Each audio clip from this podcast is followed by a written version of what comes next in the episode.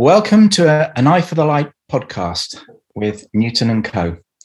Now, today we're going to do something a little bit different. Um, we've done half a dozen podcasts now, and people have asked us, well, who is this Chris Coe and who is this David Newton? So today you're going to find out about us. So I'm going to kick off by turning the microphone onto David, um, putting him in the hot seat, or maybe just a lukewarm seat, and get him to talk a little bit about his career. So, hello, David. Hello, Chris, uh, and hello, everyone uh, listening. Thanks for joining us for for this podcast today. Great. So, um, as always, we want to get to how you got into photography. We do that with all the people we interview. So let's throw the question straight at you. What took you down the route of being a photographer? Where did you start and how did you get to your first photographic assignment? I think my uh, my career took a bit of a well, it was a bit of a diversion from where I originally thought I was going to end up. I was originally uh, wanted to be a marine biologist when I was seven. I think I saw Jaws and decided that you know I want to be a marine biologist. Most people saw Jaws and, and ran from the sea. I ran to the sea. I, I, lived by the sea at the time as well, so that probably helped. When I was nine, I was a petulant child, uh, and some some would say I'm a petulant adult. But anyway, I was a petulant child, and I knew which university I wanted to go to. Uh, and when I was 18, Julie, that's what I went and did. So I studied marine biology, and, and that university was Bangor in North Wales. And for anyone that knows the Snowdonia National Park or, or that part of the world, it's absolutely stunningly beautiful. I've always been a little bit of a, a techie geek. I've loved tech. Uh, and there was a guy in my hall who was into photography.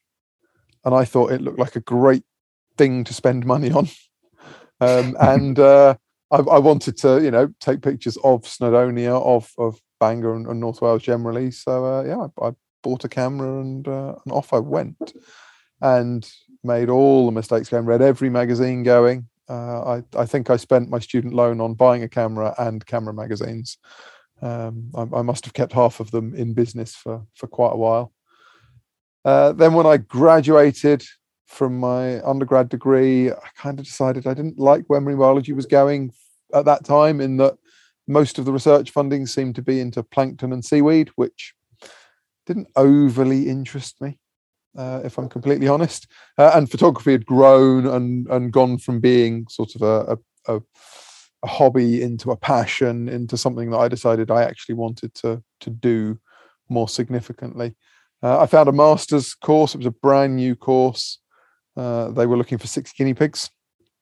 Uh, it was a one-year taught masters. In fact, it's still running. It's at uh, University of Nottingham, and it's an MSc in biological photography and imaging. So it's a fairly loose uh, uh, loose title, I guess, uh, encompassing a lot of things as it did.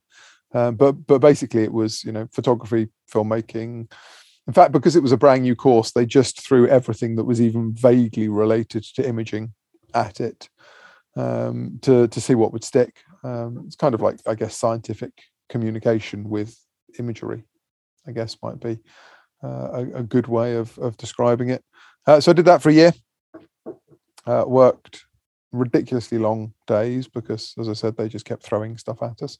Uh, and after that, went out into the big wide world. And I kind of decided at that time that maybe as a photographer, there were an awful lot of photographers, and, and I wasn't sure I necessarily wanted to compete with them. I was ready to compete with all the photographers out there at the time.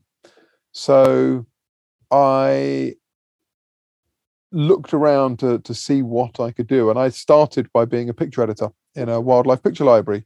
Sadly, no longer standing on its own two feet, it was it was accumulated eventually into the Getty Empire, um, but it was a, a, a, an agency called NHPA, uh, owned by Stephen Dalton, who is uh, the father of high speed wildlife photography, and uh, yeah, I worked there as a, a picture editor for a year uh, before going on to become the technical editor at EOS magazine. Writing was something I'd always done, so it seemed like a, a logical progression. I got to basically write about cameras. Um, so, were you never tempted to take your photography underwater?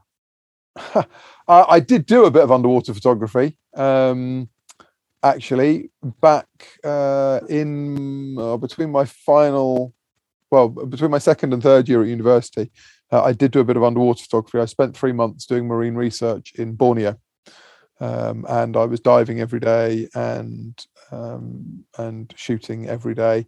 I think the challenge for me at that point was as a as a, a poor lowly student I was kind of on that cusp of film and digital. I started with film, and digital was starting to make an appearance kind of around that point. Uh, and and simply getting uh, my camera underwater at the time was a, a CNC MotorMarine 2EX. So it was a film camera, um, which was fine, but it was kind of like a rangefinder, which was a bit of a challenge underwater.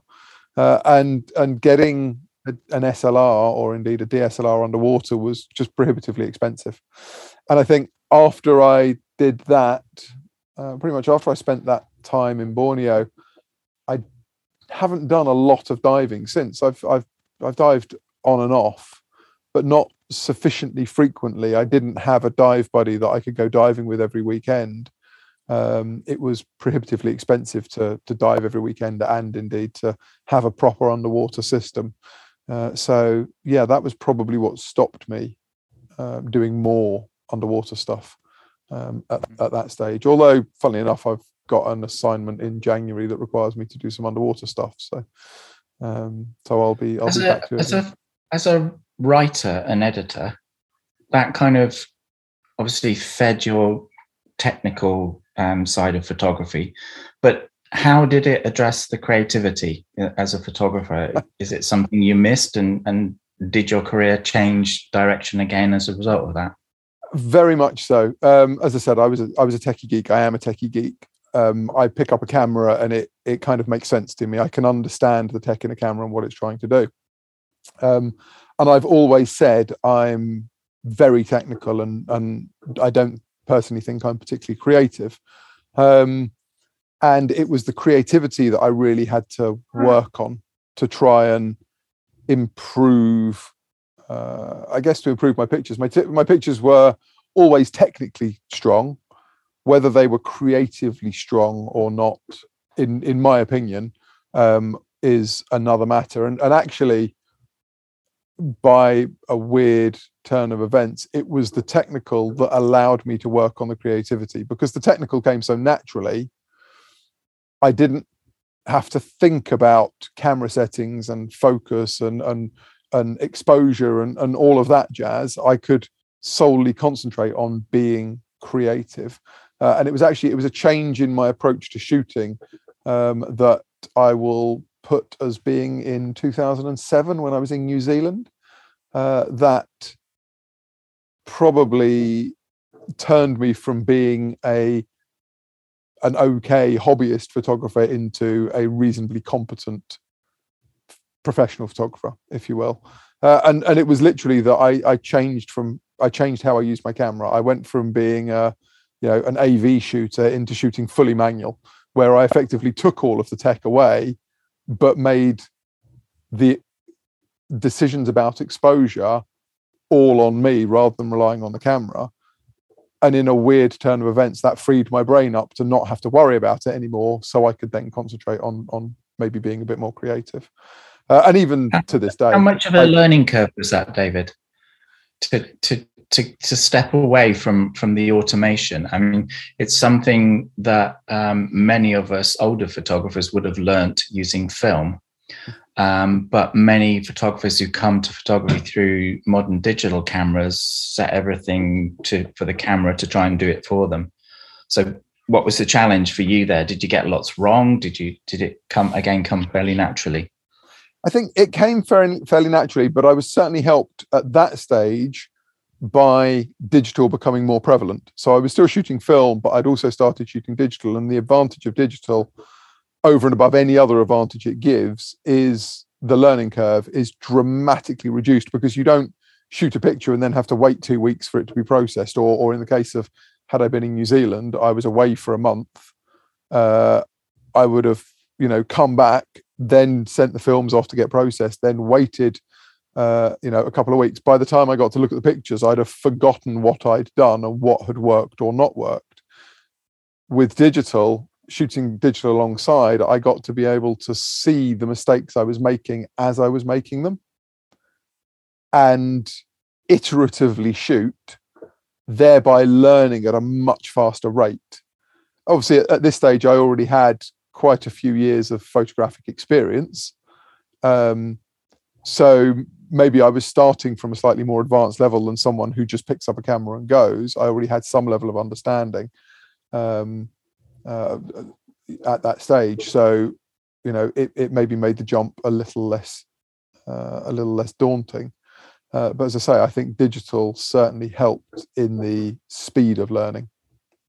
And typically, you know, when you when you started out with that approach of taking everything off auto, what was kind of your hit rate? Were you getting more right than wrong? And how quickly did you progress to to shooting much more accurately? And I think probably within the month that I was in New Zealand, I went from, you know, the probably the first week where I was shooting manually, I was getting more wrong than right.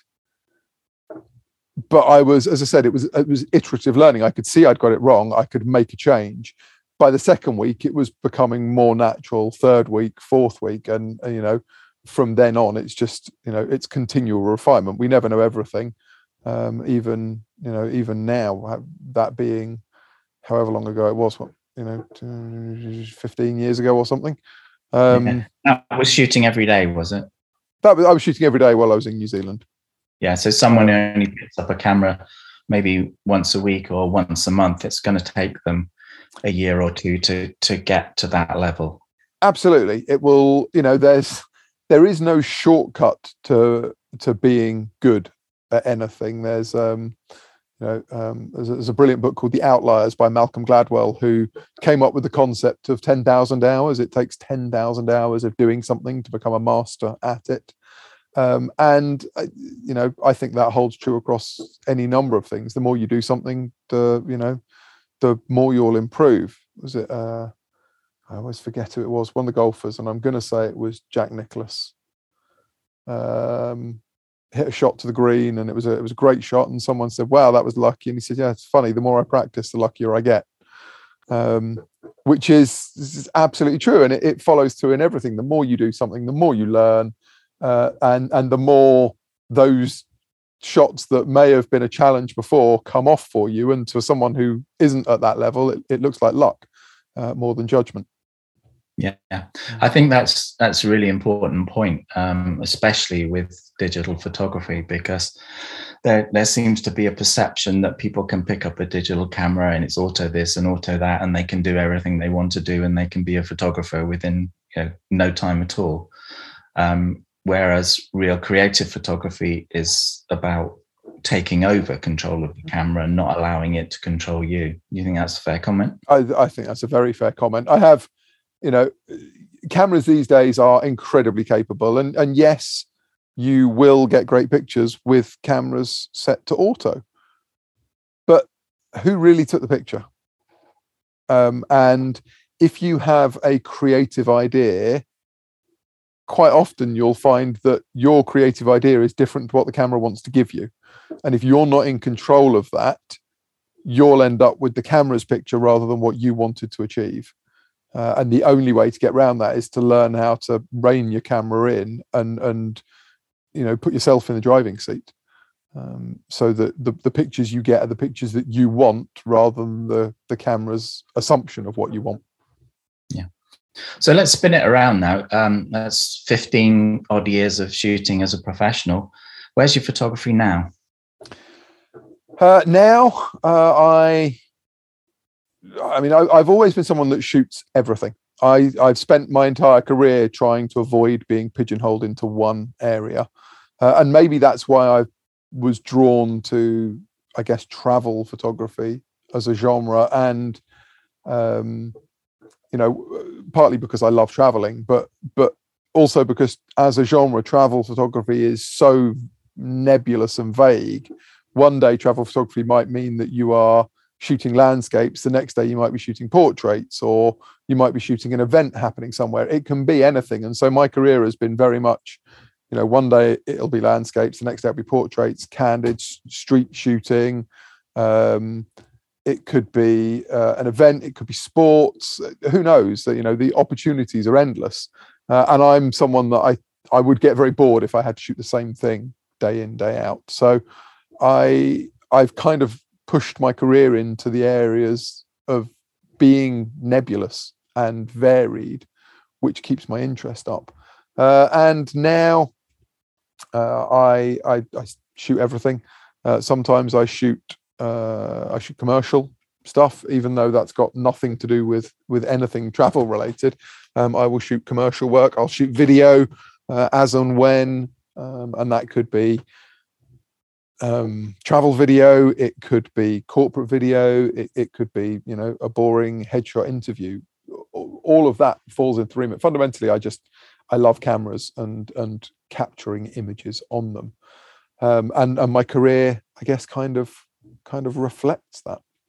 Uh, hmm. so now, um, you know, my career and my life are very intertwined. I'm, I think I, I realized very early on there were some photographers that I knew who were professional photographers, but they were doing what they needed to do to pay the bills. And photography is an art and a passion. And if you're not passionate about it, you're not producing great work. And uh, people that do photography just to pay the bills, I realized it, it becomes basically just another job. You may as well be sitting at a desk, you know, in an office doing a doing a standard nine to five, because you're not passionate about it.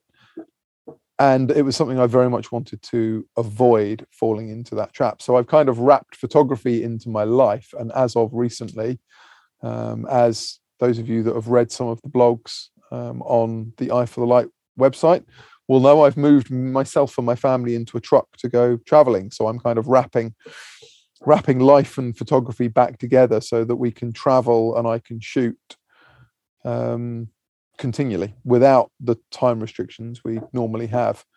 And beyond that, uh, I still have some commercial clients. I've got uh, some travel clients um, that will, you know, pop me on a plane and fly me to where they need me to be, so that I can shoot for them. Um, uh, and yeah, I guess I guess that's where my career is at right now. And shooting um, multiple genres or types of photography, whether it's within the travel area or beyond that, how does that translate into a photographic style? Do you have multiple styles? Do you have um, your own style that comes through much more in your own personal work? How's that developed?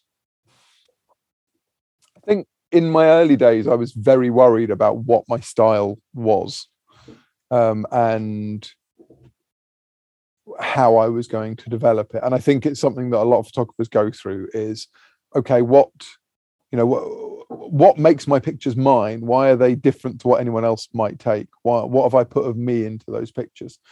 Uh, and after a while i just stopped worrying about it because I, I started to realize that actually if i looked at my pictures or if other people looked at my pictures, it was quite obvious that they were mine.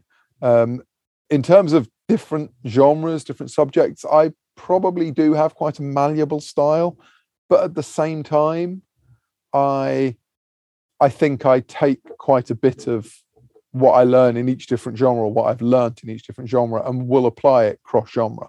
Uh, I'm a big one, you know, when I teach for telling people to go out and shoot everything, because if you want to shoot wildlife, for example, and uh, perhaps that means you want to photograph uh, cheetahs on the on the Masai Mara. Well, photographing cheetahs on the Masai Mara doesn't happen very often. So when you get to that situation, you need to be prepared for it. And what can you do to, to be able to prepare for that? Well, that skill is is a translatable skill. It's a learnable skill that you can do with your child on a bike or a car going down your street or a bird flying across in your garden, you can learn how to pan and what different shutter speeds are going to do. Um, so I don't know whether that's particularly a style thing or a technique thing, but taking maybe skills like that and translating them across genres uh, is something I've been very keen to do. And and I don't know whether as a photographer I'm best placed to decide whether I have a style or not. I, I probably tend to not worry about it too much and just let other people decide what my style is. Um, I do know from a landscape perspective that I'm much more likely to shoot a vertical shaped image than a horizontal shaped image. In fact, in a lot of my photography, I'm probably more likely to shoot vertically than horizontally. Um, and I've never yet got to the bottom of I've never got to the bottom of why that is. Yeah. Um, I've I've questioned it when I've been giving workshops. I've asked, and the, the best answer I I yet had, I, I said, you know, I, I, shoot a lot of verticals, and I don't know why. Someone said it's because you're tall and thin. Clearly, that's how you see the world, which I thought was hilarious.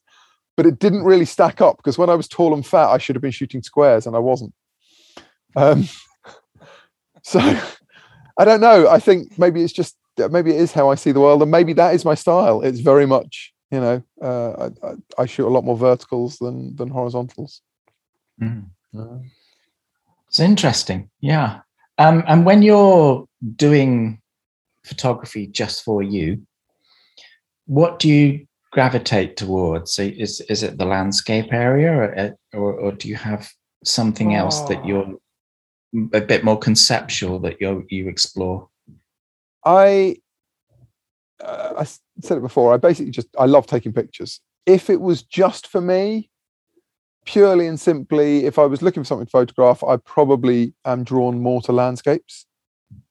Probably, but you know, I, I that doesn't mean I would turn away from any other picture taking opportunity. It might be that I'm out shooting a landscape and I see something else, and I'll go, "Oh, that looks better than this. Okay, let me let me shoot that instead." Um, it's very much more about what I see when I'm out, um, and and that I think, you know, that changes by the day. Your your perception on things is driven by your mood, um, by you know how much sleep you've had, by you know what what's running through your mind at any particular time will affect how you see the world around you and then how i see the world around me translates into the pictures that i take of it um, I guess. Uh, so I don't know if I particularly gravitate to any one thing, but if you were really to press me, I'd probably take more landscapes than anything else. Now, uh, anyone who's listened to the Eye for the Light podcast will know that one of your favorite questions for the photographers we interview is looking back, what advice would you give to your younger self? Uh, I wondered if that question would come up. Um, uh, definitely was. oh, honestly, uh, you know I will get my own back, right? um, it's uh, now I'm on the receiving end of this question. I realise how unfair it is, despite the fact I was I was kind of aware that it might come up. I think if I had to look back and and and talk to the younger me, I'd probably say uh, I'm you're better than you think you are, and don't worry about what other people think of your photography. Just go and do it. And do it for you because you're passionate about it and and you see the world in your own unique way and that's just as valid as how anyone else sees the world um, i think that's probably yeah that's probably the advice i'd give my younger younger me which is probably the advice I'd give any young person in any whether it was photography or not. That's probably just that's probably my best bit of uh, of of uh, mentoring advice I could give anyone is just be you, um, because you do you better than anyone else can do you. I, I must admit, it's it's very nice to have one of those gotcha moments on you. Yeah. yeah. Honestly. Oh, um, is there anything else about your approach to photography that we haven't covered? Is there anything else you, you, you want to share with us? You mentioned the fact that you've bought a truck and you're going to be traveling. How yes. how does that feed into your photography and how does it stimulate what you're going to be doing in the future? Um, I've, I've, having traveled extensively, through my career, I've been very lucky to to do a lot of travel uh, and see a lot of the world. I think I'm on know, 64 countries now, um, and most of the time I've seen those countries with a camera in my hand, So it's more than just turning up in an airport, sitting on a beach and disappearing, or turning up an airport, going to a meeting room and then disappearing again. I've I've actually been had chance to experience um, places. The trouble is, even if you go on assignment somewhere, you never have as long as you want. You never get to, you know, we talk about photography being all about the light and having to wait for the light. You never have enough time to wait for the light. You know, it's the one constant in photography. The light could always be better, perhaps. Um, and therefore, if you photograph travel, you're always competing with people that live in those locations and get to go to those locations every day of the year if they wanted to and, and get them in the best light. Um, whereas normally when you travel, you're you're stuck with you know you're there for two weeks, three weeks, maybe four weeks if you're very lucky, uh, and and it's whatever you get in in that time period. So the truck is very much more about um, I, it's a family thing for a start, wife, baby, dog, um, and it's about us having a, a nice tight family unit and traveling and spend, spending time with our daughter who turned one just last week. Um, and from a photographic perspective, it's about being able to be on location and stay there indefinitely if I wanted to, waiting for that light, waiting for the shot, being able to put myself in the places to get the shots that I want to get without restrictions on it's costing me 200 pounds a day in a hotel or you know i can't stay here that Better long hotels than me well, um, I let the cat out of the bag, didn't I? Damn it. Um, uh, or um, you know, or I, I, I've to get somewhere else. This is very much more. Okay, we'll drive. This is nice. Let's stay here for a bit. Um, so yeah. Great. Well, um, anyone who's interested in Dave's Dave's journey, he's he's taken the truck now. He's just gone through the process of rebuilding it and turning it into a home, and it's now on the road. Um, you're going to be telling some of the stories and showing some of the pictures you take on the Eye for website, um, but you also have your own website, which is Global Traces. Could you just That's give us the email address so that people can follow? uh, Sorry, not Yeah. the email address, so people can follow that. Yep. So there, there are a couple of websites you can see me on. My photography is on photopositive.co.uk. Um, if you want to follow our journey, then www.globaltraces.co.uk. Uh, and both of those addresses are the same for Instagram and Facebook as well. Um, if you if you want to see more, follow along, get in touch, uh, and any of those things. And those journeys are going to be unfolding in the next month, I am. year. They are. I'm sitting in the truck right now. I'm sitting in the truck Yeah. right now. We feel we've got.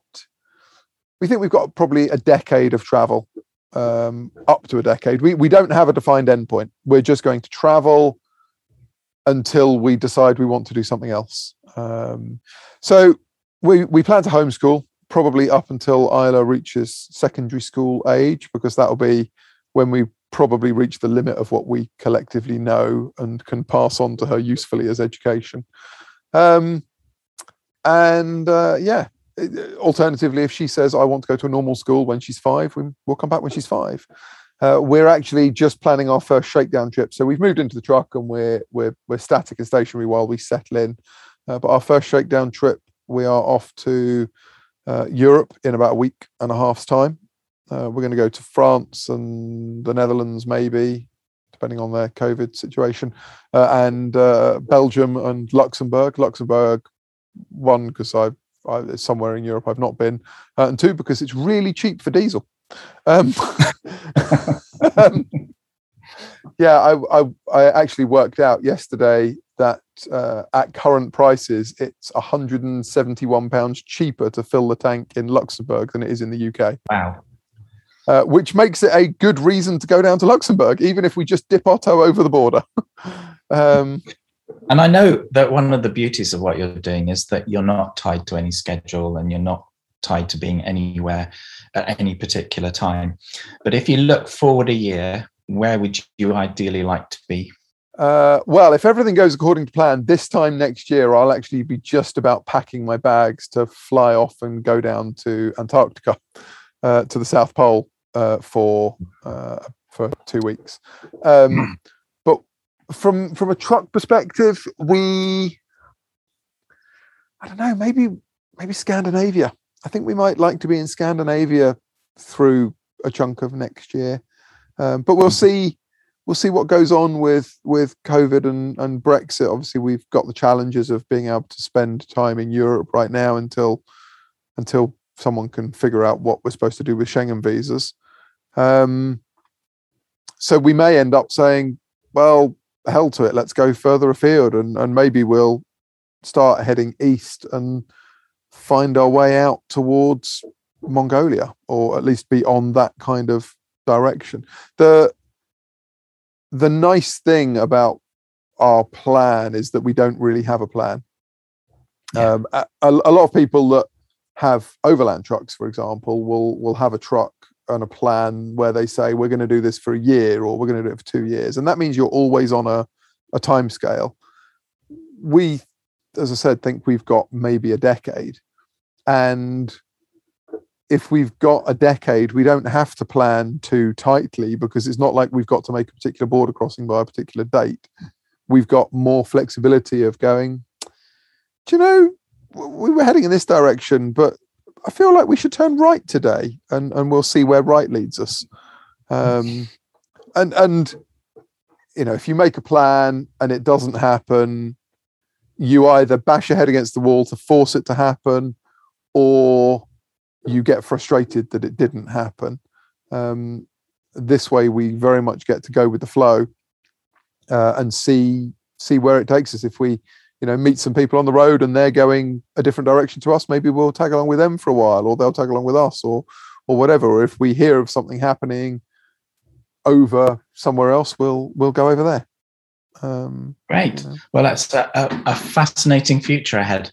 Thank you for telling us about your life in photography, um, sharing with us where you're going to go in the future. Um, we'll be interested to see the pictures you take along the way and see how they inspire you and that, that extra time you have and that freedom that Indeed. helps you with with your photography. No, so thank you. It's, well, we'll see if it does. I keep my fingers crossed. It it, it will. thank you. That's great to find out about you. Pleasure. Thank you for asking me the awkward questions. Oh, uh, it'll, it'll be your turn soon.